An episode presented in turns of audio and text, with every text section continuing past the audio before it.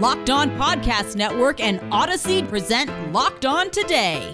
Bulls and Nets battle it out for Eastern Conference supremacy, and there was a clear winner. Can Bill Belichick pull out the upset against the Bills? Plus, did Cincinnati ruin the chances for non-Power five schools? I'm Peter Bukowski, starting your day with the stories you need to know and biggest debates in sports. You're Locked On Today. Searching all major sports. Found. Let's start with the biggest story. The Brooklyn Nets played in Chicago last night, which means Kyrie Irving gets to play. The game tied at seventy-seven. This looked like it was going to be a heavyweight match. Well, turns out not so much. The Brooklyn Nets pulled away, which is an understatement, pulled away. They win one thirty-eight to one twelve. Joining me now from Locked On Nets, Adam Ambrecht. And Adam, the Nets led by as many as thirty-eight in this game. We got to see the big three all together. It's early, but how much are you willing to take away from what we saw from this team in a game against one of the, what, two or three best teams in the East? I'll take everything. I'll take everything away from it, and I won't look back. No, but listen, I think this is why the, you know, by Vegas numbers, the Nets are still the odds-on favorites, right? Because the premise is if you get the team back healthy, when you have Kyrie, James Harden, Kevin Durant on the floor together, this is what it looks like. By the way, it's a game where, you know, because of the blowout, but it was twenty-five minutes from Kyrie Irving where he gave you nine points. He didn't even have to do much. It's just the presence on the floor that creates space for everybody else. We talk about adding in some new guys into the starting rotation in this one, but ultimately it makes everybody's lift a little bit easier. And specifically for James Harden, it makes it easier when you have Kyrie Irving there. So, I mean, we always say don't get too high on a win or too low on a loss, but this had all of the feelings of a statement game, specifically from this big three, reminding everybody, hey, long way to go here in this season. We're going to be right where we want to be, and that's competing for a championship when it's all said and done. We've also talked about the other guys on the Nets and, and their need to step up. You get Kessler Edwards and Day'Ron Sharpe, who come in as first-year players. Sharpe puts in twenty and seven in this game. Now, the blowout helps. I mean, a lot of those was, was fourth-quarter points, but they were real contributors in these games. And something that you and I have mentioned a lot is the ability to throw these guys out there and just say, okay, let's see what you can do, because they might need these guys come May, June. Yeah, as it stands right now, Day'Ron Sharpe, you love it. No Nicholas Claxton, no LaMarcus Aldridge. Picked up early fouls. That's what his struggle has been in his rookie season, but he managed himself. You're playing Vucevic. It's not an easy order for a rookie to have to do that. He keeps himself in the game. He's effective. He's a high-energy guy. Ends up fouling out over twenty-two minutes. The other rookie in Kessler Edwards, he's in the starting rotation now. You know, when Joe Harris comes back, you'll have a discussion around that, but he is the only other player that you have on this roster that when you plug him in, he has the ability to do what he did defensively tonight, which is have length, play the passing lanes, get some blocks, be effective, took on very difficult assignments in DeMar DeRozan and Zach Levine, and they got their looks and their shots off, but it wasn't for a lack of what he was doing and his ability to play against them. And then offensively, he's the perimeter shot. He has the ups around the basket, can get you some rebounds. He's the new man that's going to be in there, at least in the short term, and it's going to have to be that he plays himself out of that starting role, not that someone else automatically gets it taken away from him. We saw James Harden uh, play terrific as a facilitator in this game. Uh, we have seen over the course of the season, he does not appear to be as explosive as he used to be, but How how translatable do you think what we saw from Harden in this game can be moving forward? Because it seems like even without that lift and explosiveness that we've seen, he's still an incredible passer and facilitator. Yeah, collectively, that group, the big three, had uh, fourteen assists in the first half of this game, six from James Harden. The, the benefit that you get with Kyrie back now, when he's on the court with Harden, it takes that burden of being the one who's bringing the ball up the court on every possession. Kyrie does want to push the tempo. He wants to push that pace. That's not really a part of James Harden's game. So, you know, again, you go back to when they first acquired him last year. While we know all the value that he has on the offensive end and can still get to the basket and get to the free throw line, a complete team affords him to do this, orchestrate the offense, right? Be the guy that takes the step back and is, as we saw last year too, more than willing to defer to Kevin Durant, defer to Kyrie Irving on being the scorers, the primary scorers on this team. I think that James Harden gets just as much joy out of facilitating as he does actually being the one who scores. And as you say, we still don't know if this is the slow burn on the back end of his career, maybe starting to show some of that wear and tear, or that it's the hamstring injury, et cetera, whatever it may be. This is a role that he can lean into and will still have an incredibly high value on this team. And by the way, still gave you a really nice performance overall in this game with fourteen points to go along. Excuse me, that was fourteen points in the first half. Ended up with twenty-five points to go along with his sixteen assists. So even, even when he's doing this, still also giving you a handful of buckets on that offensive end, getting to the line eight times. Thanks for making Locked On Today your first listen of the day. Coming up, can Bill Belichick pull it out against the Bills? Now, here's what you need to be locked on today. Damian Lillard is planning to have surgery to address a lingering abdominal injury. A final decision on the procedure and the timeline are expected to be determined after consultations with doctors this week. The procedure is likely to keep Lillard out six to eight weeks, sources said, but this recovery timeline could be determined by the course the Blazers take from here. Lillard last played on December thirty-first. Portland is in tenth place in the Western Conference, and the team is four and seven without Lillard this season. Fellow backcourt star C J McCollum is out indefinitely after sustaining a collapsed lung. Other than that, things are going great in Portland. The Knicks are trying to be relevant, and they made some progress on Wednesday. Hey everyone, Alex Wolf from Locked On Knicks here, and the Knicks win one oh eight to eighty-five over the Dallas Mavericks at home. Home is starting to feel a little more like home for the Knicks, and it's certainly feeling good for R J Barrett. thirty-two points, thirteen of twenty-two uh, from the field, four of seven from three, seven boards, two assists. I mean, he had a fantastic performance, his second straight thirty-point game, first time in his career that he's done that. With the back-to-back performances like that, he looked smooth. He was scoring from every position on the court. Just an amazing performance for him. Quite frankly, I mean, you know, not saying anything about where they're at in their careers right now, but outshine Luka Doncic on the Madison Square Garden floor, which is no small feat because Doncic is certainly a, a fantastic player. Julius Randle, too, you know, amid all this uh, apparent fan controversy, whatever, uh, seventeen points, twelve boards, eight assists. Really was a, a leader on the court tonight, setting up his teammates, getting everybody going, and getting this whole offense going. One of the first games that I can remember, or maybe the first game period this season, where all five starters scored in double digits, and all of them were resounding positives on the court. So this feels like progress for the Knicks. Great game for them. They're back to five hundred. They have a little bit of a cushy schedule still coming up before things get a little harder. It's going to be a really telling time to see where they're at. There isn't a lot of M L B news coming while they are in lockup, but Cubs fans got some bittersweet news on Wednesday. Here's Locked On Cubs host Andrew Belson. John Lester has finally decided to retire from baseball after a wonderful sixteen-year Major League career. Why is this important? We miss John Lester already. John was the guy who came in when Theo and Jed took over the Cubs organization in the front office and turned things around. He was responsible for changing the culture that led to a World Series championship, and man, was he a bulldog.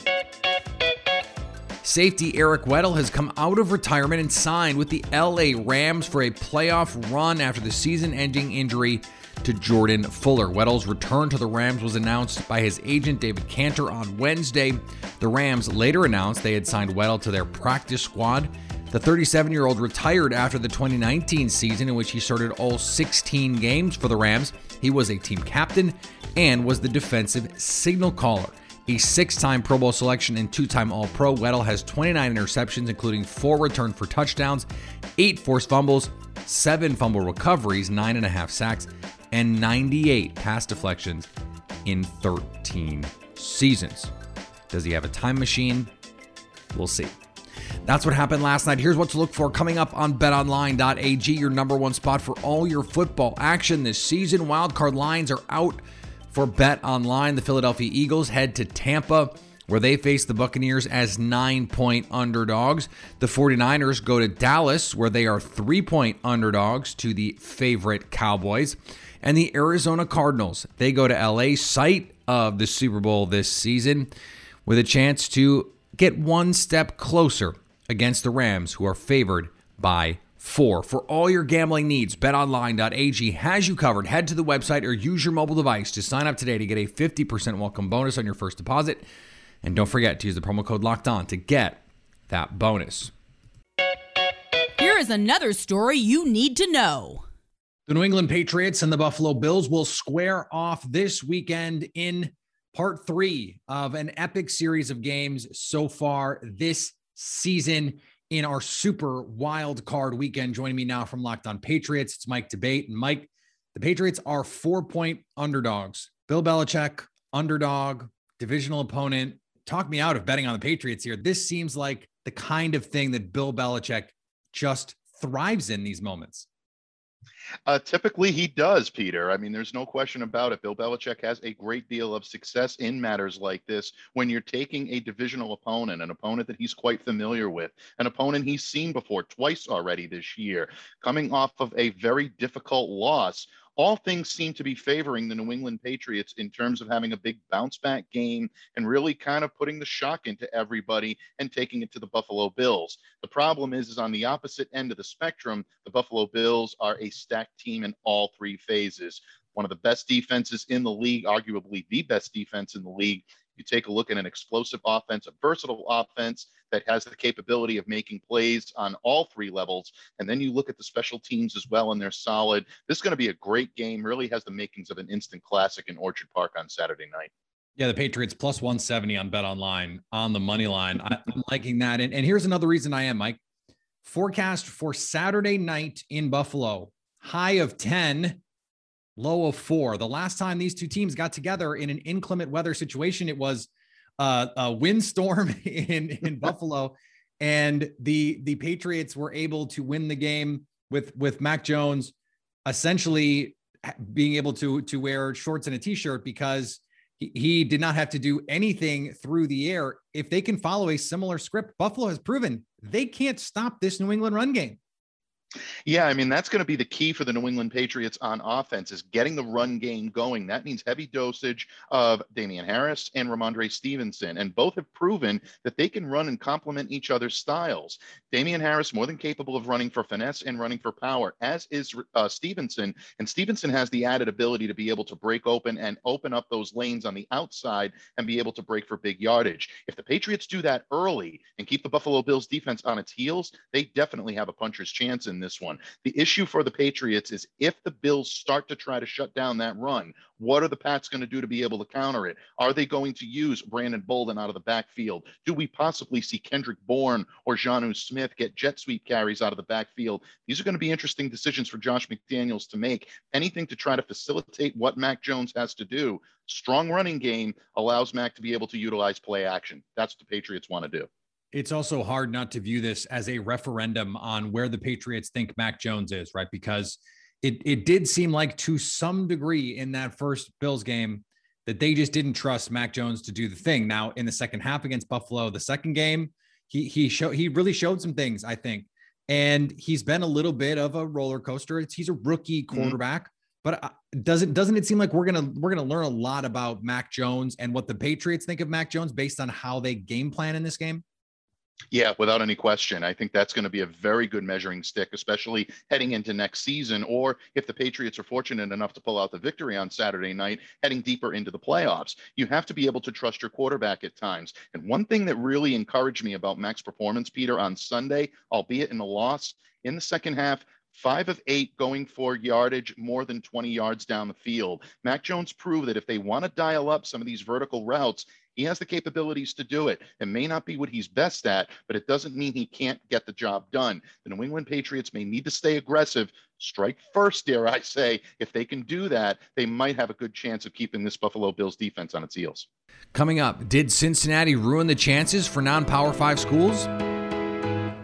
Today's episode is brought to you by our friends at Built Bar. Built Bar is the protein bar that tastes like a candy bar. It's the new year, so that means New Year's resolutions. If yours is about getting fit or eating healthier, or just finding a new thing that's delicious, Built Bar should be in your plan. It's the protein bar that tastes like a candy bar, and it makes it easier to stick to those resolutions because it tastes good.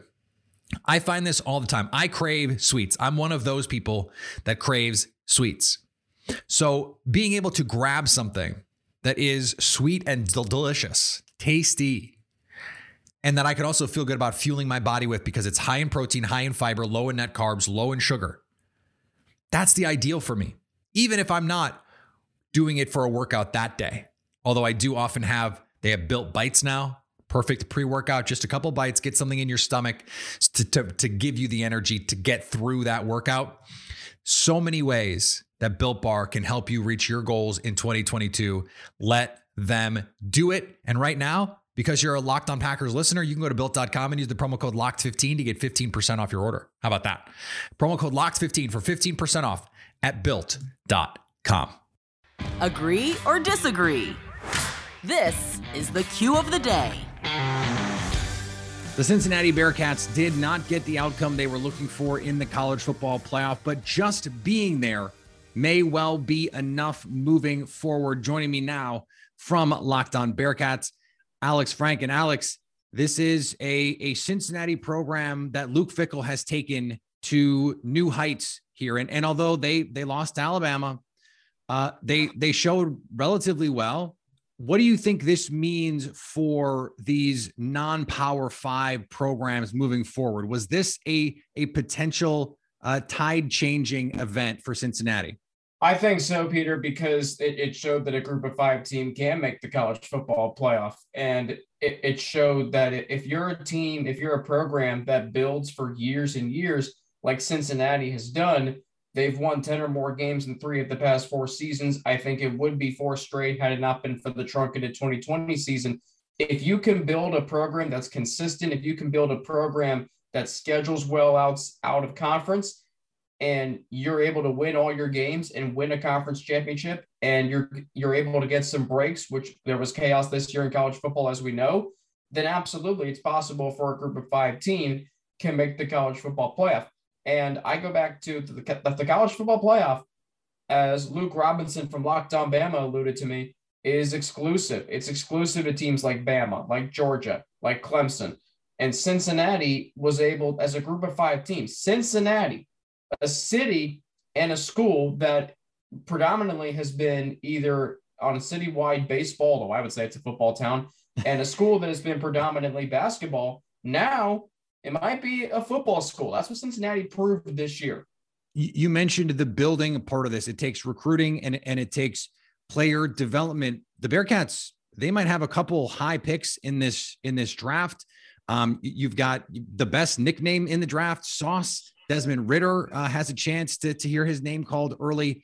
It takes having the players too. And, and if one of these group of five schools can recruit, then that that starts to level the playing field as well, that you have a chance to compete in some of these big games, right? Like you need the talent at some point. And the Bearcats, Peter, that's a great point because they do have that talent. And the one thing that I've, I've thought about the Bearcats and what makes this program so unique is because for years up until twenty twenty-one, Cincinnati was not on a lot of draft analysts, draft insiders, scouts, radars, because unfortunately, as a group of five school, that's just the way it goes.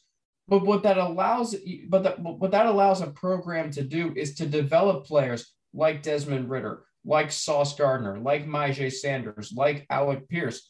It allows them to stay for four years or five, or maybe more than that, and develop them into what we're going to see with Ritter and, and Gardner as first round draft picks.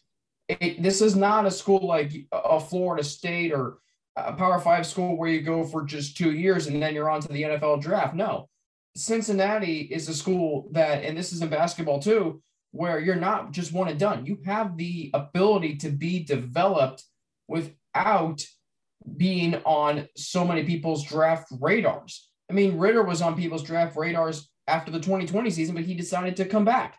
That's the benefit of being at a school like Cincinnati. And I hope that continues once they move into the Big twelve. And finally, the Memphis Grizzlies are giving young fans the opportunity to start the new year with a new jersey. Kids twelve and under can exchange any old opposing player N B A jersey, adult or youth sizes, for a new Grizzlies Ja Morant or Jaren Jackson Junior replica jersey.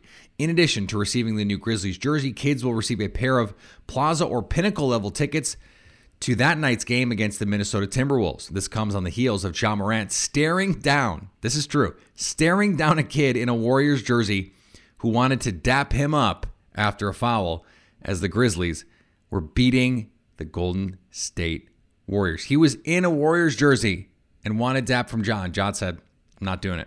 I'm not doing it. But he said he would give the kid a jersey. Turns out he's going to give a lot of kids jerseys. Coming up Friday, we get you ready for everything you need for Super Wildcard Weekend around the N F L. So at least until tomorrow, stay locked on today.